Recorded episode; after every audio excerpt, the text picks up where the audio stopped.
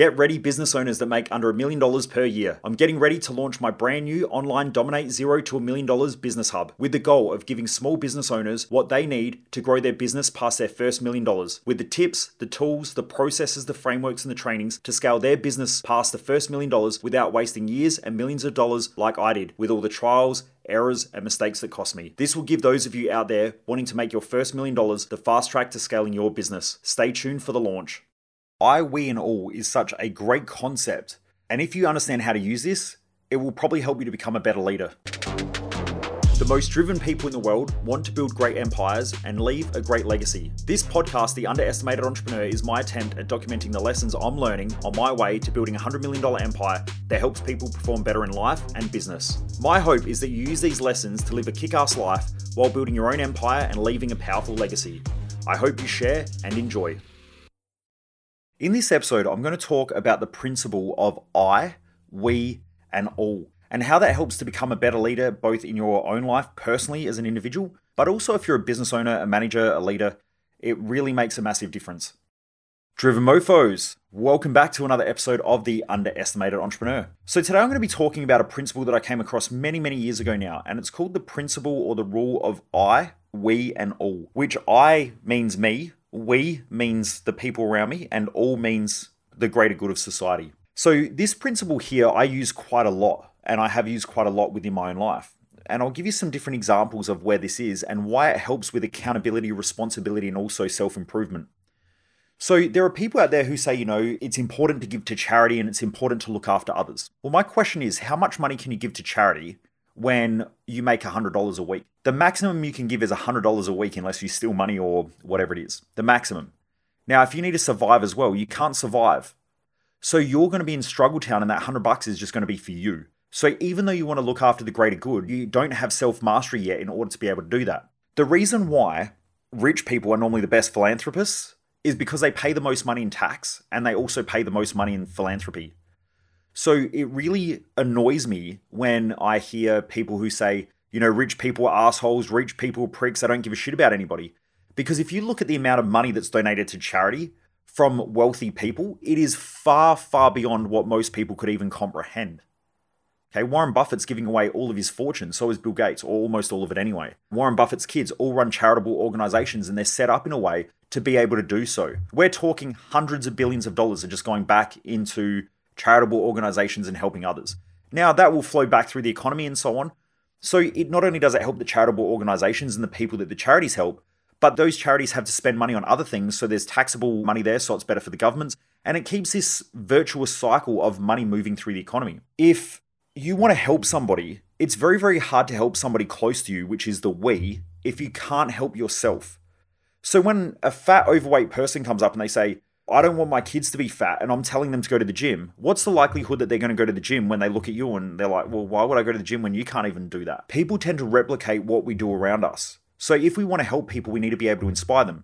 If you've overcome your own obstacles in life, then it's a lot easier to give advice about overcoming those obstacles or those challenges because you've worked through them. Now, it's hard to go to a hospital and have a nurse there who is extremely unhealthy who's giving health advice to other people. Most people won't listen to them unless they are extremely unhealthy because you don't know any better. But when you're somebody who really knows their stuff and you're taking advice from someone who has no idea, you're just going to shut down. You're not even going to listen to them. So, this I, we, and all principle reflects through society that if you want to do great things and you want to be able to help other people and you want to be able to help society as a whole, you need to be the best you can be because you are going to amplify everything else around you. So you want to really make sure that you are the best that you can be. And you want to look after yourself. Quickly, if you're a business owner in Australia that makes over 300k per year and you're wanting to grow to $10 million, or you're frustrated that your business still heavily relies upon you to get stuff done effectively and efficiently, then message me or my team on social media to find out more about my 12 month business implementation and growth mastermind called Business Growth Odyssey. We currently only intake 10 business owners each month into the program, and there are still some places open for this month's intake. Our goal is to help you to create more operational freedom in your business so that the business doesn't rely on you as the owner. We help you to implement processes, systems, management, hiring, and all the other things like sales, marketing, and so on to help you to scale your business without the usual levels of extreme anxiety, stress, pressure, overwhelm, etc. that most business owners face when they scale their business between 300k and $10 million. Plus, the best thing is you attend live business growth events each quarter, have weekly accountabilities, and join an amazing network of driven business owners who do not accept mediocrity in life or business. So message me or reach out to my team to find out more and set up a call. Another principle is that you can't be selfless without being selfish. There are a lot of people out there who are like, oh, you know, selfish people, this, selfish people, that.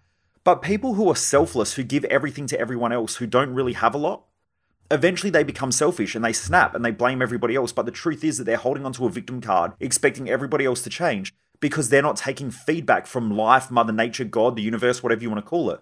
Which is that if you can't look after yourself, you don't have a lot to give.